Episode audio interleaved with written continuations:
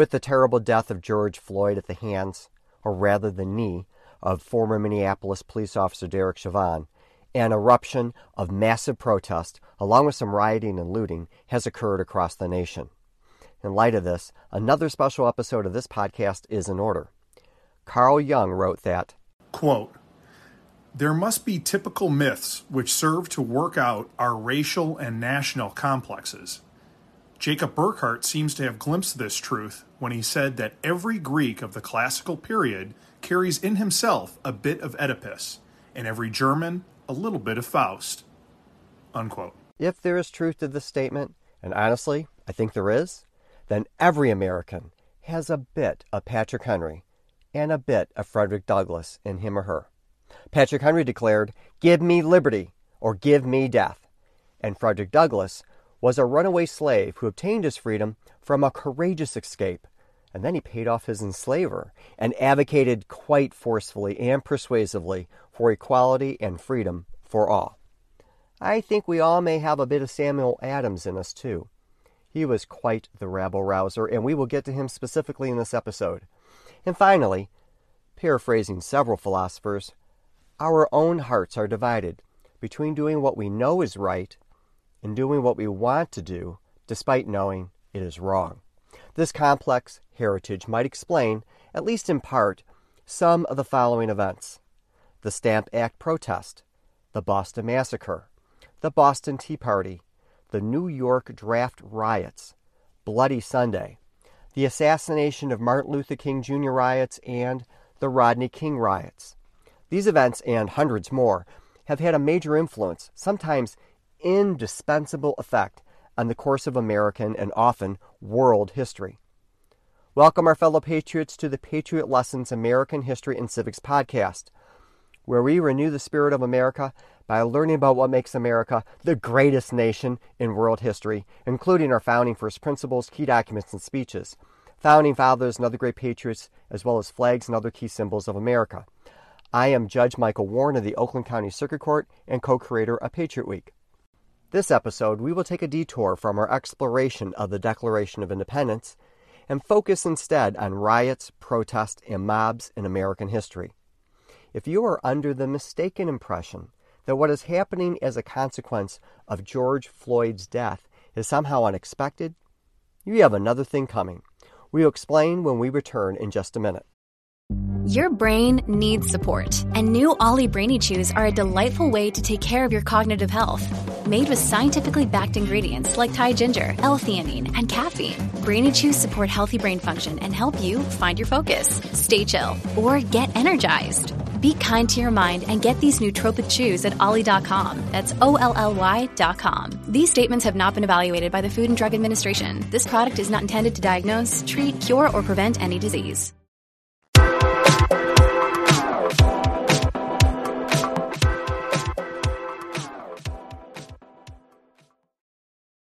Welcome back, my fellow patriots. By the way, if you need a Declaration of Independence or Constitution fix before our next episode, you can get one by visiting patriotweek.org. In addition to all the normal goodies on the website, we recently posted a primer on the Declaration, the federal Constitution, the Constitution of Patriot Week's home state, Michigan, and vital laws of Michigan. And don't worry, if you're not a Michigan based person, this is still really, really helpful. The primer is called You and the Law, and you can check it out at patriotweek.org under the Education tab at Patriot Papers. Also, as a housekeeping matter, we are adding guest narrators and some new jams, and we hope you enjoy. Now, to riots, protests, and mobs in American history. We will begin exploring this rather unwieldy topic by examining three events that propelled the American colonies into independence the resistance to the Stamp Act, the Boston Massacre, and the Boston Tea Party. You probably heard about them in history class, but let's face it, unless you're in high school right now, those classes were a while ago, and in any event, they likely did not give those topics their due. These key confrontations will all be covered in different ways in later podcasts, but our focus here is to address how these were part of a tradition of direct action in the colonies that, in no small measure, led to the American Revolution. First, let's turn our attention to the Stamp Act riots. To do this will be our exemplary guest narrator, Brent Bassett. He is a trained lawyer and that's why his segment is dubbed Brent's Brief. Brent, take it away. In 1765, the English Empire passed the Stamp Act. The act was intended to raise revenue from the American colonies to help pay for the enormous war debt the empire had incurred in connection with the Seven Years' War, what we call the French and Indian War, which began in the colonies. The Stamp Act made it illegal to sell or buy certain items unless a tax was paid as evidenced by a stamp on the goods. The items included key legal documents such as wills, contracts, mortgages, marriage licenses, and insurance. It also taxed newspapers, almanacs, pamphlets, playing cards, and dice. The taxes were not that onerous, and many thought it was a more than fair way to pay down the debt. Leading colonists opposed the act. Patrick Henry became an overnight sensation by leading the resistance in Virginia, which soon spread across the continent. The colonists believed that this was a great violation of the rights of Englishmen not to be taxed unless it was approved by the legislature. The empire claimed that the colonies were virtually represented by the members of parliament. The colonists dissented, explaining that their colonial legislatures had to approve any taxes. The colonists had no members of parliament and therefore no say in what was taxed internally in the colonies. Even if the taxes were minor, to allow the precedent that Parliament could tax the colonies without representation would in essence allow the English to have absolute power to control their lives. The power to tax, after all, is the power to destroy. The Virginia Resolves, approved by the Virginia House of Burgesses and drafted by Patrick Henry, explain Quote, The taxation of the people by themselves, or by persons chosen by themselves to represent them, who could only know what taxes the people are able to bear, or the easiest method of raising them, and must themselves be affected by every tax laid on the people, is the only security against a burdensome taxation, and the distinguishing characteristic of British freedom, without which the ancient Constitution cannot exist. Unquote. In addition, the Stamp Act also subverted the right to a jury trial by moving enforcement of the Act to the Admiralty courts in Canada or England. Those courts had no juries. To show that they meant business, the colonists issued countless denunciations of the taxes, convened a Stamp Act Congress, established committees of correspondence between the states to organize their resistance, and refused to allow the stamps to be used or the taxes to be collected. To ensure that no one violated the Stamp Act, the colonists employed intimidation and force against those who were enforcing England's will. Mechanically, the Stamp Act worked very differently than we might think of taxes today. This was not a sales tax or a payroll tax that was simply deducted or collected by shop owner. Instead, they had physical stamps like you might see on a pack of cigarettes today. Parliament commissioned stamp distributors in the colonies to collect the tax and issue stamps that could be placed on the taxed goods.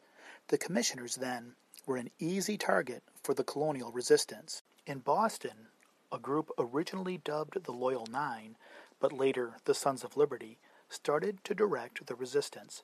Rallied by Samuel Adams, they published anti Stamp Act pamphlets and distributed signs all over town attacking the stamps they led the first recorded physical resistance.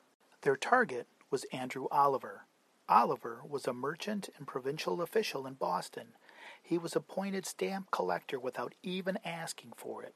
On August 14, 1765, Oliver's effigy hung from a tree.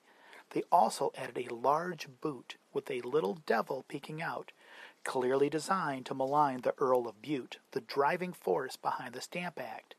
The tree on which this was all displayed was dubbed the Liberty Tree, and thousands gathered there in opposition to the Stamp Act.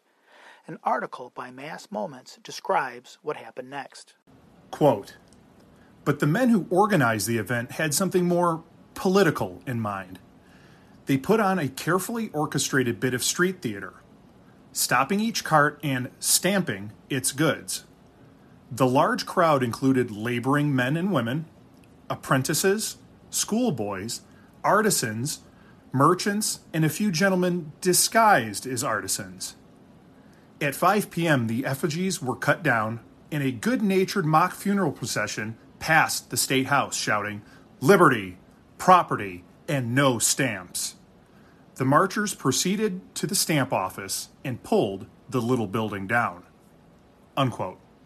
They then marched to tax collector Oliver's home, smashed his windows, demolished his carriage house, broke into his cellar, and, best of all, drank his cellar of wine.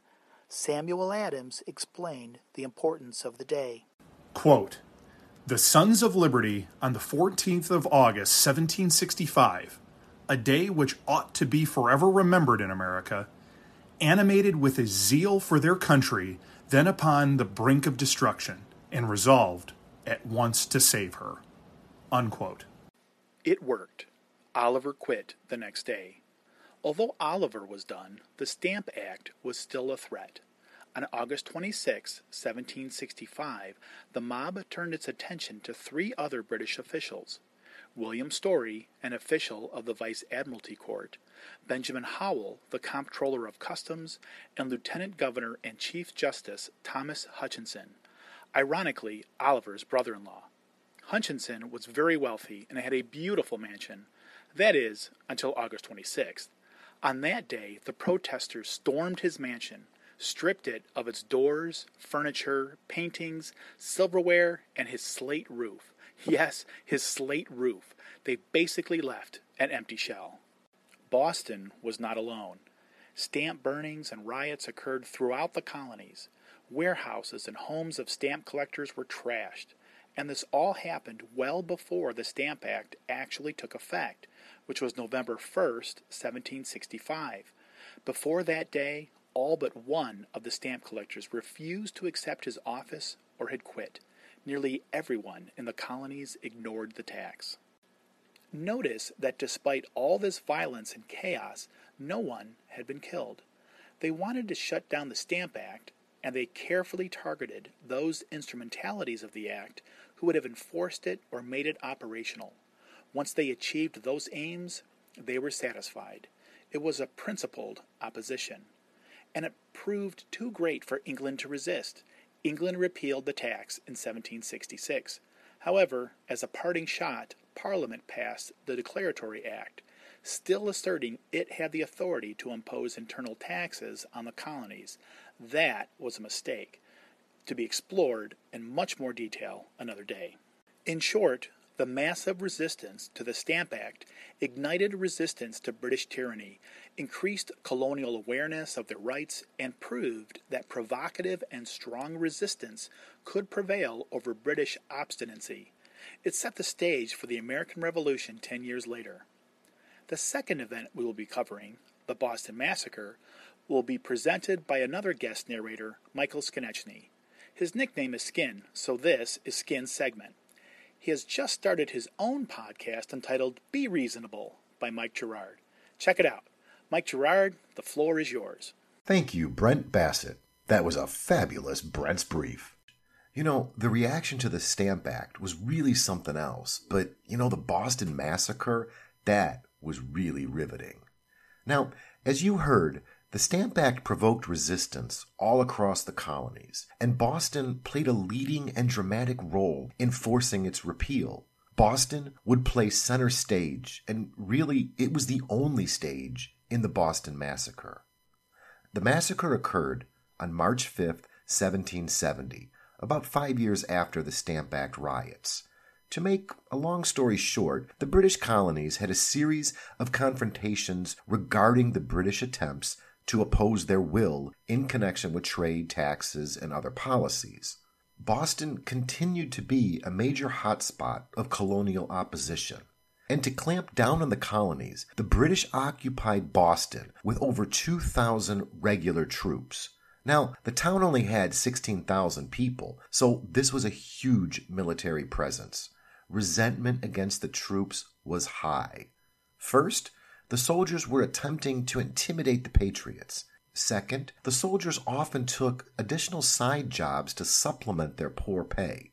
Third, many of them were rude, haughty, and unmannered to Bostonians, including women.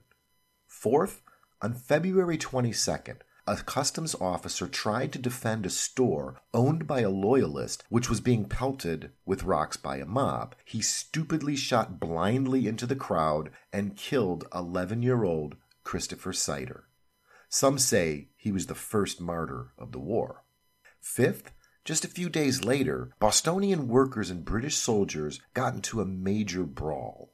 On the night in question, Private Hugh White was guarding the customs house on King Street in Boston. The customs house, of course, symbolically and practically represented everything the colonists opposed about British rule. And if you've ever been to Boston in the winter, it's a cold, cold place. And it was on that night.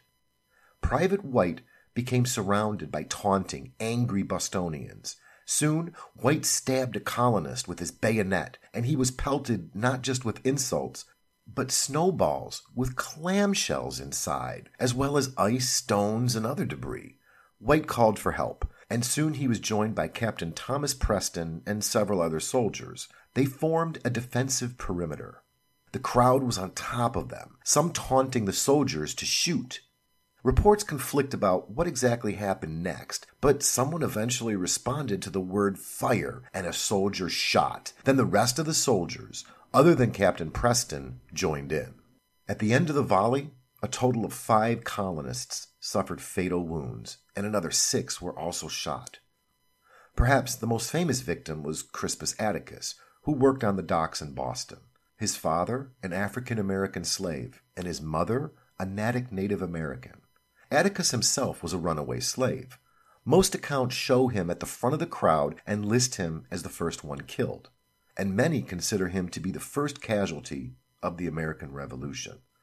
Martin Luther King Jr. noted his courage and vital part in American history in his 1964 book, Why We Can't Wait. Following the carnage, the British soldiers quickly retreated. Eventually, the soldiers went on trial for murder. As living proof of his unassailable integrity, John Adams defended the soldiers. The first to be tried was Captain Preston. Adams's robust and intelligent defense resulted in an acquittal. In the second trial of the six British soldiers, Adams procured outright acquittals for four, and two were convicted of the lesser charge of manslaughter. Now, a couple of observations here. The crowd could have clearly torn the soldiers to pieces, but they let them retreat. Boston could have later lynched the soldiers or rioted around the courthouse, but they did not. John Adams could have refused to take the case, but he took it as a duty for himself, the rule of law and justice. He reflected on this. The part I took in defense of Captain Preston and the soldiers procured me anxiety and obloquy enough. It was, however, one of the most gallant, generous, manly, and disinterested actions of my whole life, and one of the best pieces of service I ever rendered my country. Judgment of death against those soldiers would have been as foul a stain upon this country as the executions of the Quakers or witches anciently.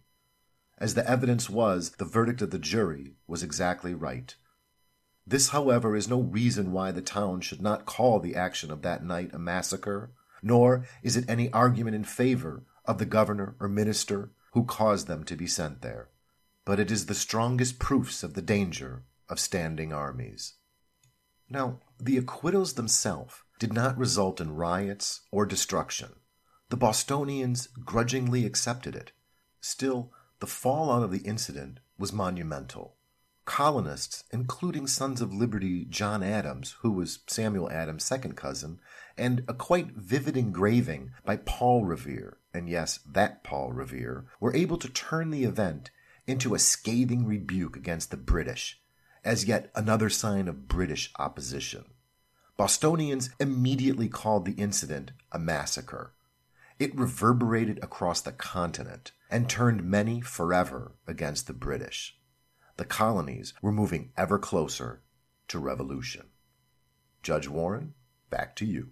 Thanks, Mike Gerard. You really are reasonable. Boston also takes center stage for our third event, possibly the most famous act of protest and civil disobedience in American history the Boston Tea Party. To make another really long story short, the British had, through the Tea Act of 1773, imposed a tax on English tea, which the colonists considered to be a violation of, yes, you guessed it, the deeply held principle that Englishmen were to have no taxation without representation. The act generated enormous resistance, despite the fact that it cut taxes and it reduced the price of English tea significantly. The New York Sons of Liberty Resolutions on Tea, issued on November 29, 1773, explained the Patriot sentiment exceedingly well. It resolved that any person aiding with the introduction of tea, selling, landing, carrying, or buying of tea, or collecting or paying the tea tax, was, quote, deemed an enemy to the liberties of America, unquote. They explained that it was necessary to condemn such people, quote, to prevent a calamity which, of all others, is to be dreaded, slavery. We, being influenced from a regard to liberty, and disposed to use all lawful endeavors in our power to defeat the pernicious project, and to transmit to our posterity those blessings of freedom which our ancestors have handed down to us, and to contribute to the support to the common liberties of America, which are in danger to be subverted. Unquote. In Boston Harbor were anchored three British merchant ships holding a total of 342 chests of tea. And these weren't little chests, these were big chests. And they could not be unloaded because of colonial resistance. And the ships could not leave because British law would not allow them to leave without paying a customs fee. The ships had 20 days to unload the tea, or customs officials could confiscate it. Samuel Adams and the Sons of Liberty sprung into action again. They held mass meetings of thousands demanding that the ships return to England without paying any kind of tax. The governor, our old friend Thomas Hutchinson, refused. The Sons of Liberty kept careful vigil to make sure the tea was not unloaded. On the last day of the 20 day deadline, being December 16, 1773, Samuel Adams held another massive meeting. Approximately 5 to 7,000 people attended. This was a humongous meeting considering Boston only had a population of approximately 16,000. When the meeting received news that the governor refused to relent, Samuel Adams declared to the throng, quote, This meeting can do nothing further to save the country. Unquote. That was a signal for the Sons of Liberty to take action. That night, that is the evening of December 16, 1773, the Sons dressed as Mohawk Native Americans not because they were racist. Maybe they were, but that was not the point. They used the disguise to avoid arrest and to give cover to anyone who might have witnessed them to say they could not make a positive identification. I mean, but let's face it, most people really knew who they were anyway, but they wanted that excuse to not to be able to be hauled into court and testify against their friends. They boarded the ships bottled up in the harbor and tossed the tea overboard. This was a huge economic loss. A quick observation here like the Stamp Act riots, this action was taken directly against the source of the issue the tea and the ships that carried it. No one was killed or maimed. It was clearly a carefully organized effort with some spectacular theater.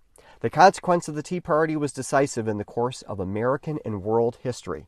It solidified and emboldened the resolve of those colonists opposed to British oppression. They would take matters in their own hands. The time for talk had passed, and it hardened the hearts of the British. They quickly passed a set of acts that the Patriots cleverly labeled the Intolerable Acts. The Boston Port Act shut down the Boston Harbor until restitution was made for the destroyed tea. Like that was going to happen. Commerce was dead. The Massachusetts Government Act revoked the colonial charter, abolished the Massachusetts legislature, and brought the colony under direct control of appointees of the royal governor, parliament, and the king. It also limited town meetings to one a year. The principle of self government was dead in Massachusetts. The Administration of Justice Act allowed the royal governor of Massachusetts to transfer trials of royal officials to other places throughout the empire. George Washington called it the Murder Act because it so eviscerated justice, he thought it would encourage murder. And the Quartering Act allowed the governor of each colony to quarter troops in vacant buildings of his choosing. Not only were the colonies occupied, they had to pay for it. The colonists reacted by convening the First Continental Congress and were emboldened to protect their freedoms. Dr. Joseph Warren was a key son of liberty in Boston and their best orator. On March 6, 1775, in commemoration of the Boston Massacre, he gave a soaring oration to an immense crowd of thousands in Boston. Now, my daughter Leah, you know the co creator Patriot Week, has done her research, and we are pretty sure Dr. Joseph Warren is a distant relation to my family. So please indulge me while I quote a small portion of his commemoration explaining the chasm that had opened between the Empire and the Americans.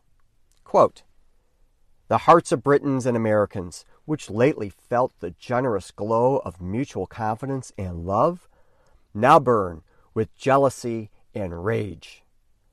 But now the Briton too often looks on the American with an envious eye, taught to consider his just plea for the employment of his earnings as the fact of pride and stubborn opposition to the parent country, whilst the American beholds the Briton as a ruffian, ready first to take away his property, and next, what is still dearer to every virtuous man, the liberty of his country.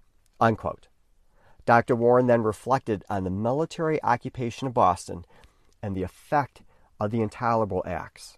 He continued, quote, It is the hand of Britain that inflicts the wound. The arms of George, our rightful king, have been employed to shed that blood. Could we, but for a moment, entertain a thought of giving up our liberty? The man who meanly will submit to wear a shackle contemns the noblest gift of heaven and impiously affronts the God that made him free. Short sighted mortals see not the numerous links of small and great events which form the chain on which the fate of kings and nations is suspended. Our country loudly calls to you to be circumspect, vigilant, active, and brave. Our country is in danger, but not to be despaired. Our enemies are numerous and powerful, but we have many friends, determining to be free, and heaven and earth will aid the resolution. And you depend the fortunes of America. You are to decide the important question on which rests the happiness and liberty of millions yet born. Act worthy of yourselves. The faltering tongue of hoary age calls on you to support your country. The lisping infant raises its suppliant hands, imploring defense against the monster slavery. Your fathers look from their celestial seats with smiling approbation on their sons, who boldly stand forth the cause of virtue, but sternly frown upon the inhuman miscreant who, to secure the loaves and fishes to himself, would breed a serpent to destroy his children. But pardon me, my fellow citizens, I know you want no zeal or fortitude. You will maintain your rights or perish in the generous struggle. However difficult the combat, you will never decline it when freedom is the prize. Unquote.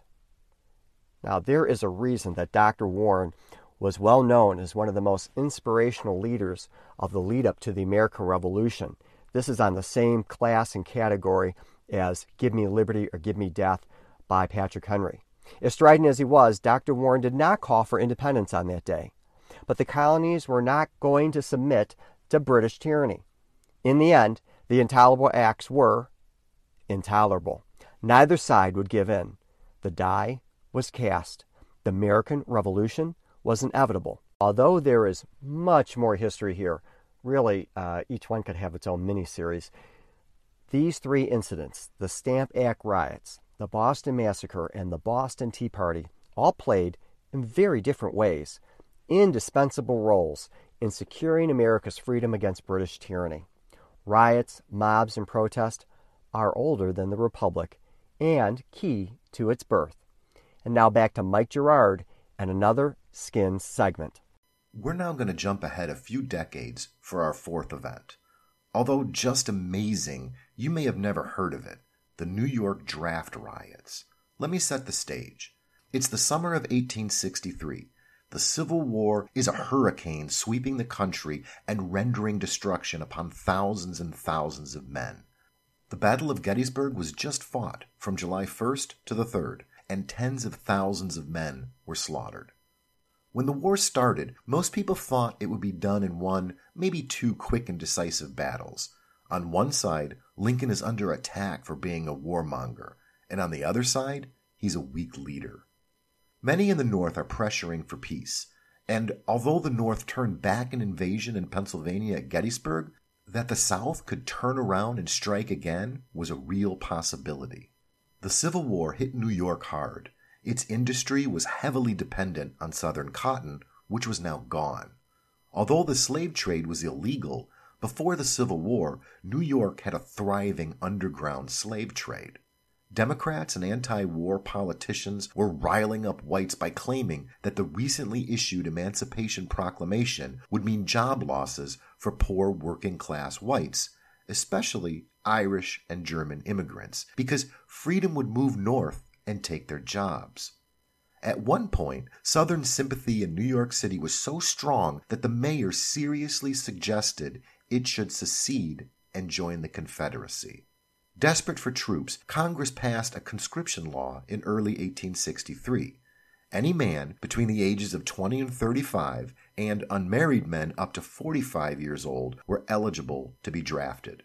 There was a lottery, but you could buy your way out by hiring a substitute or by paying the government $300, which was about a year's wages for an average worker. In the weeks leading up to the lottery, anti war newspapers used race bigotry to gin up opposition to the Lincoln administration and the draft. The lottery began on July 12th, naming 1,235 New Yorkers from what they dubbed the Wheel of Misfortune. But all was quiet. The next day, New York erupted for five days. Thousands of white workers including a large contingent of Irish immigrants and those of Irish heritage, attacked government and military buildings, and then they attacked African Americans, their homes, and their businesses. As but just one despicable maneuver, they attacked the Colored Orphan Asylum, which housed 200 children. Now, they didn't hurt the children, but they set the building afire and looted it. An article by John Strausbaugh summarizes the five days of the rampage. Mobs rampaged through most of the week in an orgy of savage murder, arson, and looting. They hung black men from lampposts and dragged their mutilated bodies through the streets. They beat and murdered the pitifully small squads of policemen and soldiers the city initially mustered, and grotesquely defiled their corpses as well. It took federal troops to start restoring order to burning, rubble strewn Manhattan that Thursday. The published death count was 119, but many New Yorkers believe the actual toll was hundreds more. Now, these riots targeted blacks, white abolitionists, white women married to black men, and businesses that focused on black customers. They even attacked a white prostitute who served black men. These are the worst riots, and I mean in carnage and in deaths, in U.S. history. Unlike the three incidents we covered in the American Revolution, the instigators and participants of the New York draft riots did not just target the perpetrators of the opposed policies, that would have been the draft board and the Wheel of Misfortune. No, they turned massively violent against innocent people with racial hatred and caused widespread property destruction for people completely unrelated to the cause of their anger. I wish I could tell you otherwise, but nothing good came of this stain on American history. On that bitter note, I turn it back to you, Judge Warren. Thanks, Mike Gerard, for that rather depressing uh, but illuminating skin segment on a very dark chapter in American history. Our fifth event has both tragedy and triumph Bloody Sunday. 1965. Racial tensions had been boiling over. The civil rights struggle had accomplished some amazing victories in the prior decade. Brown versus Board of Education declared racial segregation in public schools unconstitutional. The Civil Rights Act of 1964 prohibited discrimination in employment and public accommodations based on race, religion, national origin, color, and sex. Yet discrimination against African Americans in the South was rampant, and the civil rights movement turned its eyes to that stronghold of bigotry. Southern resistance to civil rights was persistent and virulent. Selma, Alabama had become a flashpoint. only 2% of African American eligible voters in Selma were registered to vote. Civil rights organizations targeted Selma for a voter registration campaign in January of 1965. These efforts were led by the Student Nonviolent Coordinating Committee and Reverend Martin Luther King Jr.'s led Southern Christian Leadership Conference. These organized efforts to register African American voters were thwarted at every turn. In fact, hundreds who tried to register to vote were arrested. In the nearby town of Marion, Alabama, white state troopers beat protesters and killed African American Jimmy Lee Jackson. He was just 26 years old and was only trying to protect his mother, who had been hit by police. Civil rights organizers developed a brilliant response. They would march from Selma to the state capital of Montgomery, a 54 mile trek. Led by future Congressman John Lewis and another activist, Hosea Williams, the march of up to 600 people began on March 7th. They peacefully walked through downtown and then reached a long steel arch bridge that crossed the Alabama River. It was named after Edmund Pettus, a Confederate general and Grand Dragon of the Alabama Ku Klux Klan. When they arrived, they were met with a wall of state troopers. I found this clip on YouTube of what happened next. First, Major John Cloud warned the marchers. To be detrimental to your safety to continue this march, and I'm saying that this is an unlawful assembly, you are to disperse, you are ordered to disperse, go home or go to your church. This march will not continue. John Lewis then asked the major if he could have a word. Cloud replied, quote, I've got nothing further to say to you, unquote. Courageously ignoring the warning, the marchers stopped, but did not turn away. Listen to what happened next. Troopers here uh, advance toward the group. See that they disperse.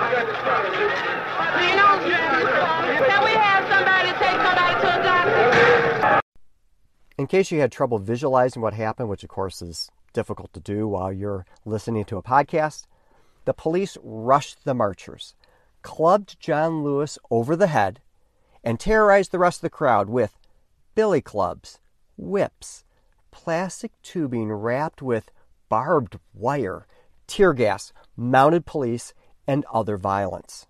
Following Martin Luther King Jr.'s Christian principles of nonviolence and love, the protesters did not resist. They did not fight back. They dispersed. TV crews caught the violence and it was broadcast across the nation, shocking it into awareness.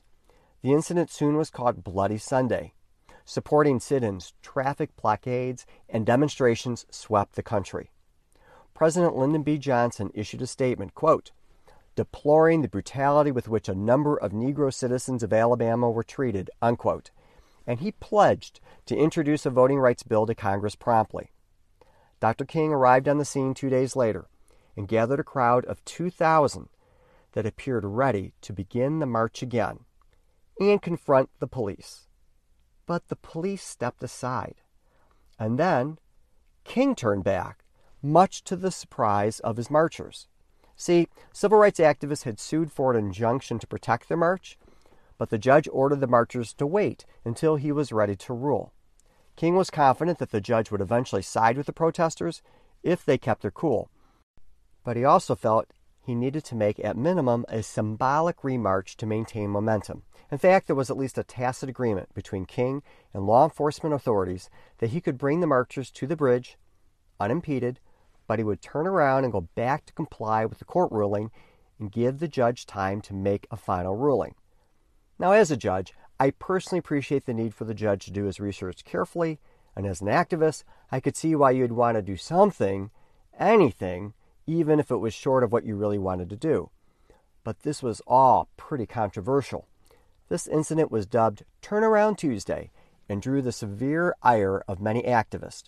However, the gambit paid off. In the end, U.S. District Court Judge Frank Minis Johnson ruled in favor of the marchers. Before Judge Johnson's ruling, however, on the very night of Turnaround Tuesday, three white Northern Unitarian Universalist ministers who were in Selma for the march were clubbed by KKK members, and Bostonian Reverend James Reeb died from his injuries. This senseless death on March 11th provoked additional public awareness and strengthened public support for the marchers in the civil rights struggle. On the Ides of March, that is March 15th, President Johnson went into action. He convened a joint session of Congress, introduced what would become the Voting Rights Act of 1965, and did so in a powerful speech on live TV. A true innovation for the times. He explained, quote, There is no issue of states' rights or national rights. This is only the struggle for human rights. We have already waited a hundred years and more, and the time for waiting is gone. Unquote. President Johnson declared that Selma was, quote, a turning point in man's unending search for freedom, unquote, and echoing Martin Luther King Jr., quote, it is not just Negroes, but really it is all of us who must overcome the crippling legacy of bigotry and injustice, and we shall overcome, unquote. On March 17th, both St. Patrick's Day and the anniversary of Evacuation Day, that is the day the English evacuated Boston during the American Revolution, Judge Johnson ordered an injunction in favor of the marchers. He opined that, quote, The law is clear that the right to petition one's government for the redress of grievances may be exercised in large groups, and these rights may be exercised by marching, even along public highways. Unquote. Finally, on March 21st, they started the march a third time, and here three times really is a charm. Not only had Judge Johnson issued an injunction to permit the march, but President Johnson, note the two Johnsons here, federalized 1,900 members of the Alabama National Guard, and he also sent a large contingent of FBI and other officials to protect the marchers. Four days later, they reached Montgomery with a crowd of 25,000 people. The marchers were from all over and of all races, creeds, and religions. King addressed the crowd. Now, this clip is from King, a filmed record hosted by Democracy Now! Be patient, my young Padawan. This is worth the time. Last Sunday, more than 8,000 of us started on a mighty walk from Selma, Alabama. They told us we wouldn't get here. There were those who said that we would get here only over their dead bodies. Well, sir, talk, talk. But all the world today knows that we are here and we are standing before the forces of power in the state of Alabama saying we ain't gonna let nobody turn us around.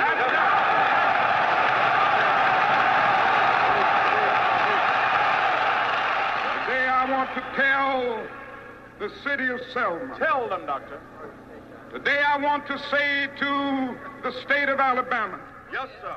Today I want to say to the people of America and the nations of the world that we are not about to turn around. Yes, sir.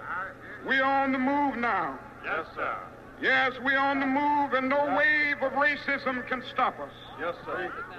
The burning of our churches will not deter us. Yes, sir. The bombing of our homes will not dissuade us. Yes, sir. The beating and killing of our clergymen and young people will not divert us. Yes, sir. The wanton release of their known murderers will not discourage us. We're on the move now. Yes, sir. Like an idea whose time has come. Yes, yes, sir. Not even the marching of mighty armies can halt us. Yes, sir. We are moving to the land of freedom. Yes, sir. I know you're asking today, how long will it take? Somebody's asking, how long will prejudice blind the visions of men? I come to say to you this afternoon, however difficult the moment, Yes, sir. however frustrating the hour, it will not be long because truth crushed earth will rise again. Yes, sir. How long? Not long. Yes, sir. Because no lie can live forever. Yes, sir. How long? Not long. How long? Because you shall reap what you sow. Yes, sir.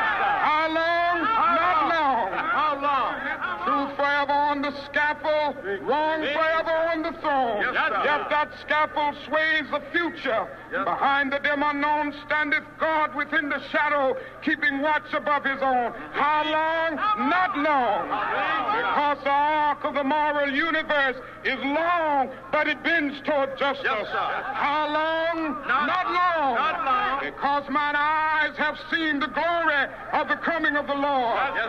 He's trampling out the vintage where the grapes of wrath are stored. Yes, sir. He's loosed the fateful lightning of his terrible swift sword. Yes, sir. his truth is marching on. Yes, sir. He has sounded forth the trumpet that shall never call retreat. He is sifting out the hearts of men before his judgment seat. Yes. Oh, be swift, my soul, to answer him.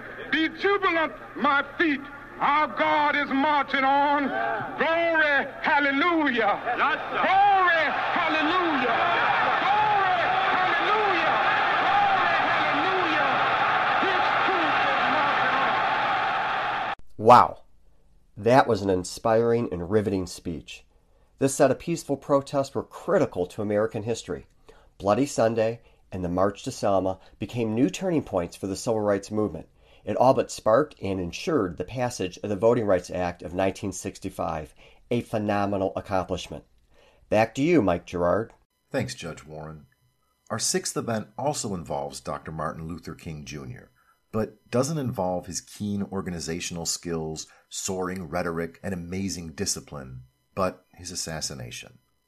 On April 3, 1968, King was visiting Memphis, Tennessee to support sanitation workers who were on strike. He delivered an amazing speech, often dubbed the I've been to the mountaintop speech. It was delivered at a mass meeting in favor of the strike at the Bishop Charles Mason Temple. Here's a clip of that speech. We say to America is be true to what you said on paper.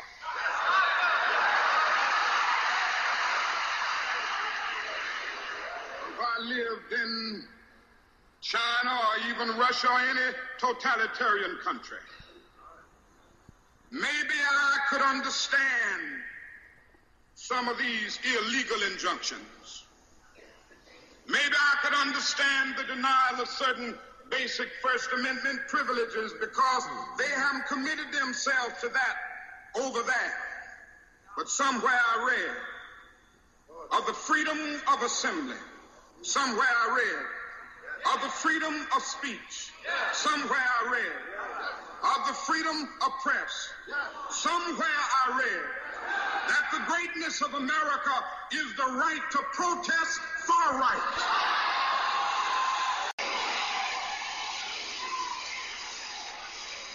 Well, I don't know what will happen now. We've got some difficult days ahead. But it really doesn't matter with me now because I've been to the mountaintop. I don't mind. Like anybody, I would like to live a long life. Longevity has its place. But I'm not concerned about that now. I just want to do God's will. And He's allowed me to go up to the mountain. And I've looked over and I've seen the promised land. I may not get there with you, but I want you to know tonight that we as a people will get to the promised land.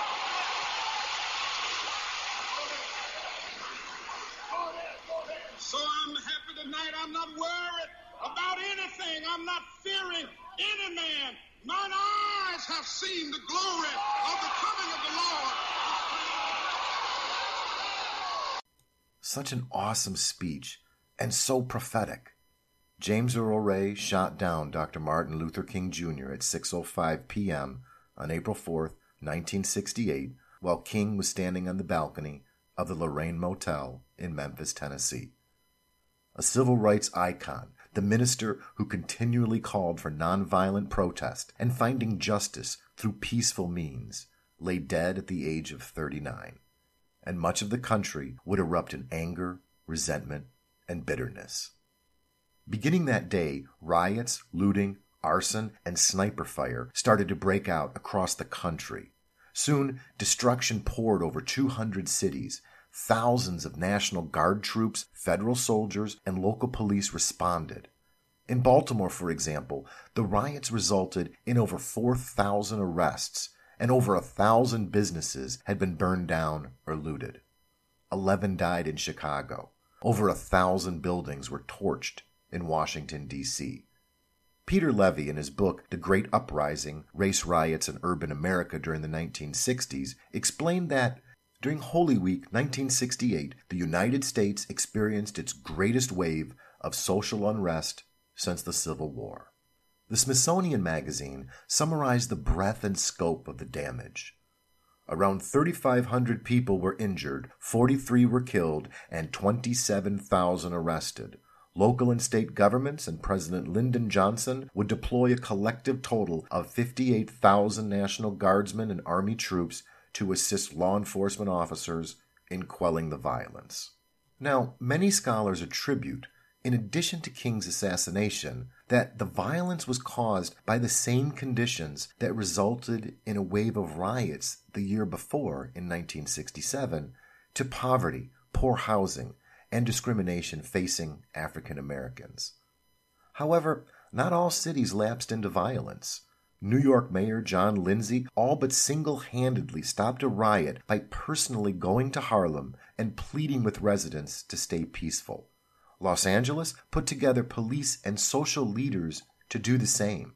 The most stunning and touching effort, however, was by Robert F. Kennedy, the younger brother of the recently assassinated John F. Kennedy. He was in Indianapolis and gave an impromptu speech to a largely black crowd in a public park. Take a listen. It's a long clip, but it's worth every second.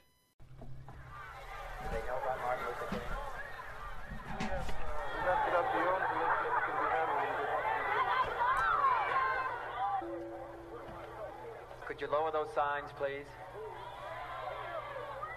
I have some very sad news for all of you, and that is that Martin Luther King uh, was shot and was killed tonight in Memphis.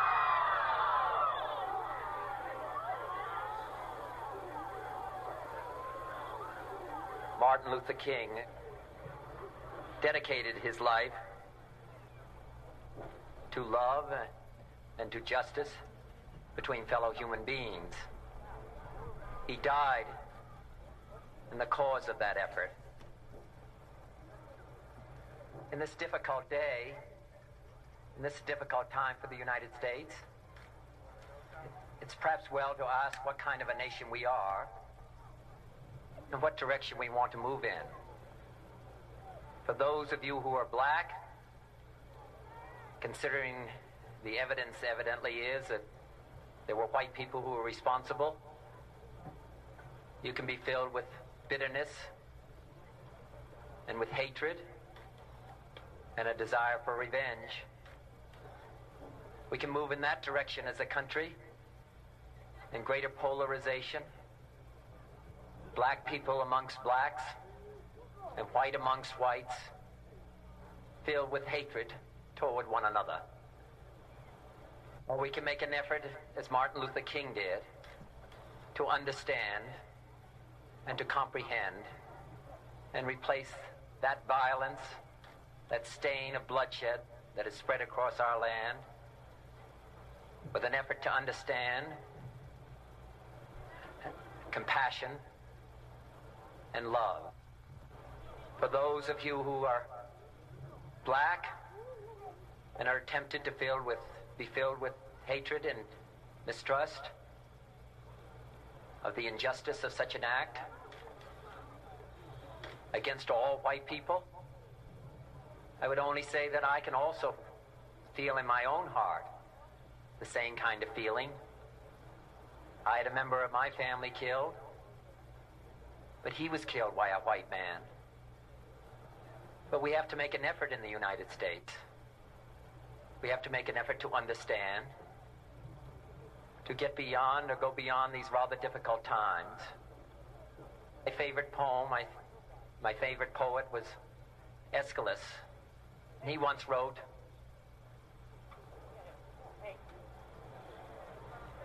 Even in our sleep, pain which cannot forget falls drop by drop upon the heart until in our own de- despair, against our will, comes wisdom through the awful grace of God. What we need in the United States is not division. What we need in the United States is not hatred. What we need in the United States is not violence and lawlessness, but is love and wisdom and compassion toward one another. Feeling of justice toward those who still suffer within our country, whether they be white or whether they be black.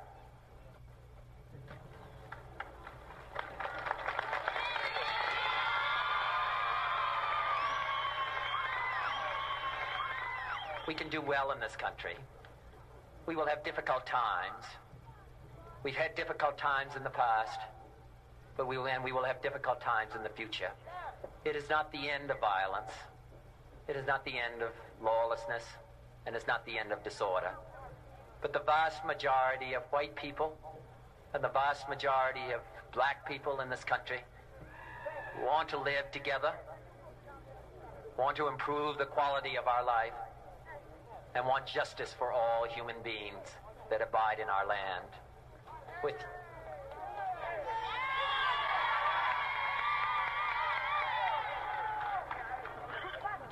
what dedicate ourselves to what the Greeks wrote so many years ago to tame the savageness of man and make gentle the life of this world.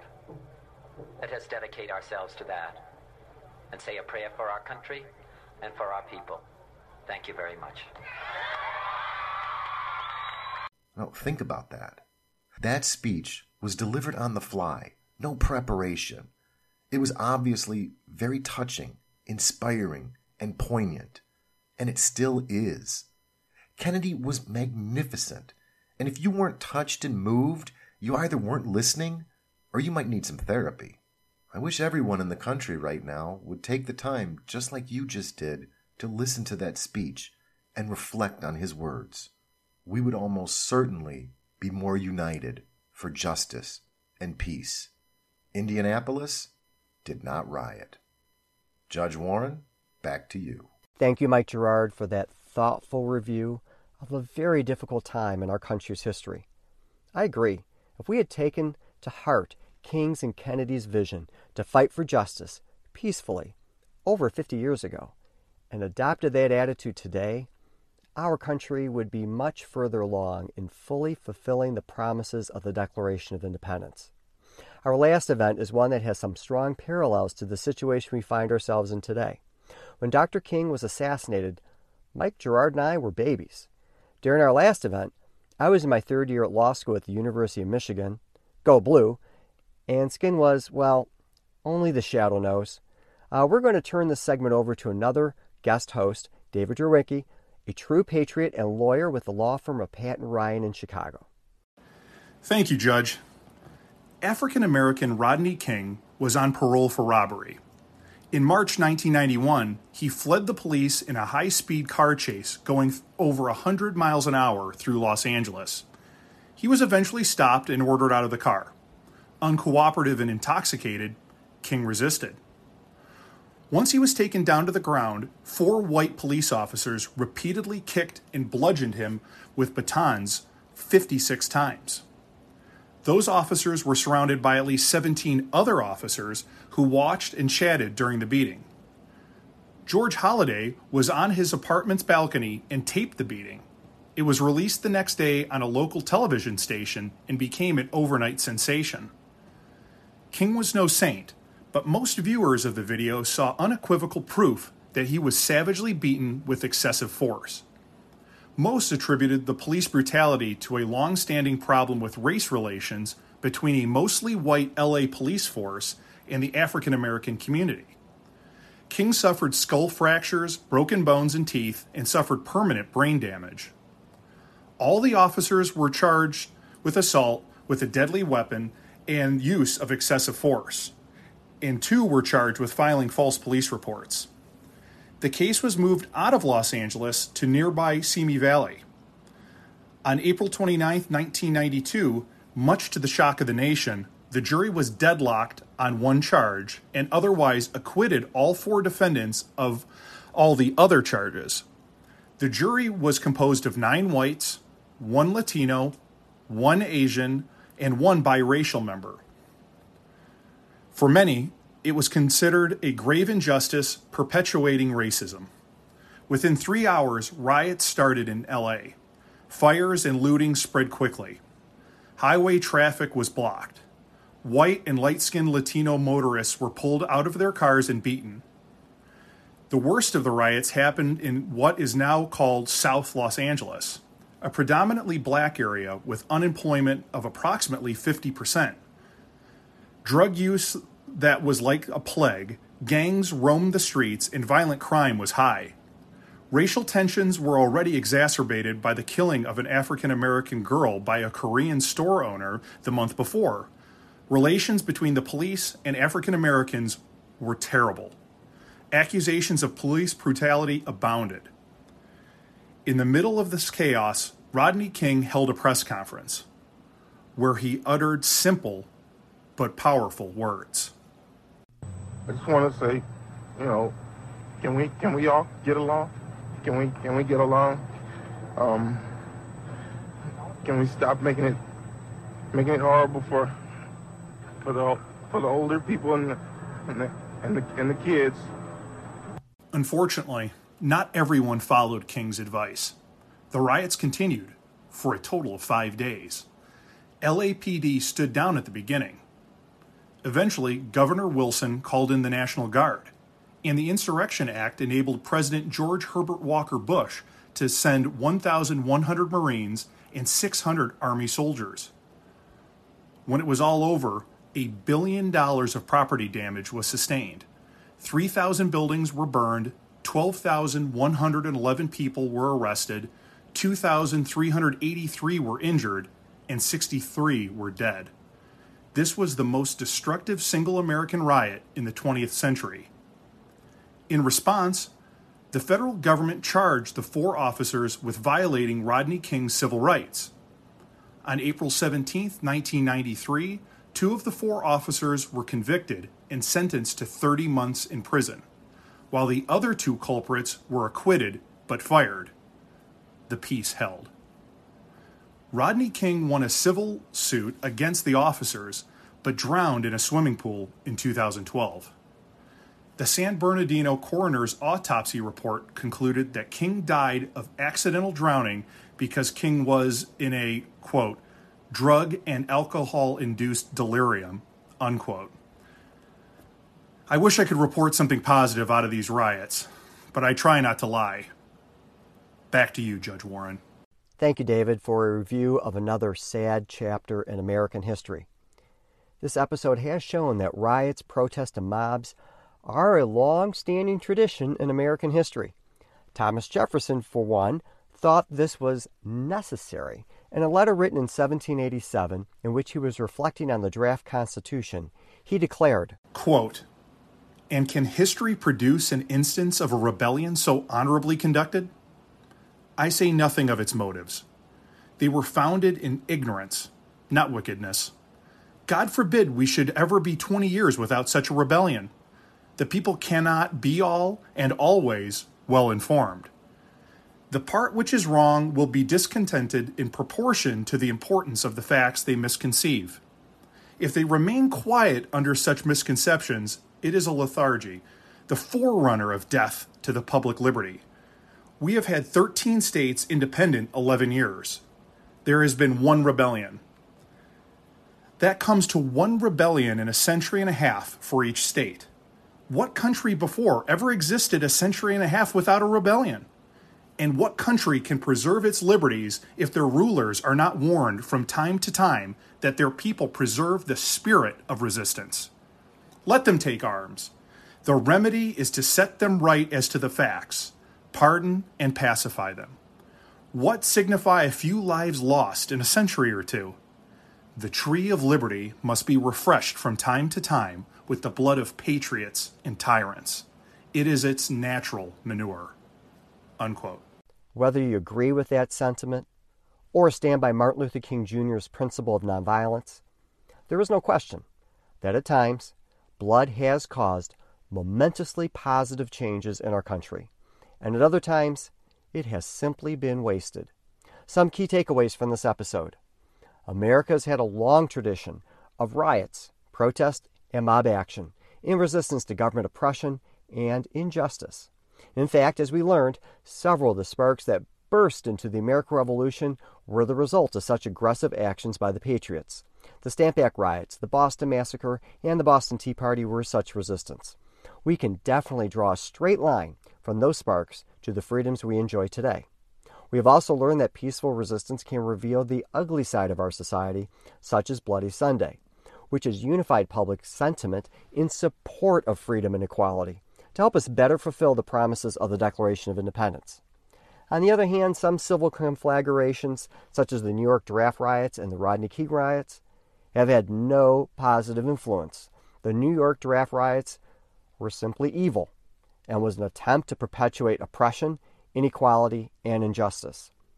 The Rodney King riots, although perhaps sparked from an understandable deep pain in reaction to injustice, resulted in the destruction of innocent lives and property and did not seem to further the cause of freedom, justice, or equality. And Robert Kennedy's plea to the open minded, angry crowd in Indianapolis is a shining testament to the power of love and peace.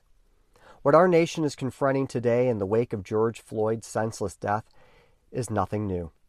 The question is whether we will leverage this moment to deepen our commitment to our first principles of the rule of law, unalienable rights, limited government, the social compact, and equality, or if it will result in the subversion of those principles. That podcast episode has yet to be written.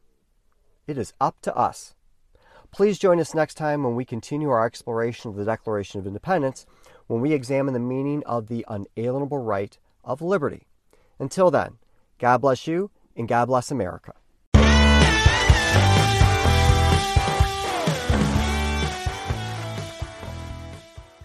Thank you, Patriots, for listening to Patriot Lessons. I'm David Drewicki, and we hope you enjoyed this episode. Please subscribe to our podcast and rate us. That is, if you're going to give those five golden stars. We can be found on Apple Podcasts, Google, Anchor, and many other platforms. You can also learn more by visiting patriotweek.org. Patriot Week is celebrated every year from September 11, the anniversary of the terrorist attacks, through September 17, the anniversary of the signing of the Constitution. It has been recognized by the U.S. Senate and many states. Patriot Week was started by then 10 year old Leah Warren when she pounded on the table and demanded a new celebration of America. You can follow us on Facebook on our Patriot Week Foundation page and on Instagram at Patriot Week 1776. If you are interested in becoming involved in this grassroots effort or have any questions or comments, please send us a message on the social media platforms I mentioned or connect with Judge Warren directly at mwarren at patriotweek.org. Also consider Judge Warren's book, America's Survival Guide How to Stop America's Impending Suicide by Reclaiming Our First Principles in History, by visiting americassurvivalguide.com, Amazon, or any other online retailer. Until next time, God bless you and God bless America.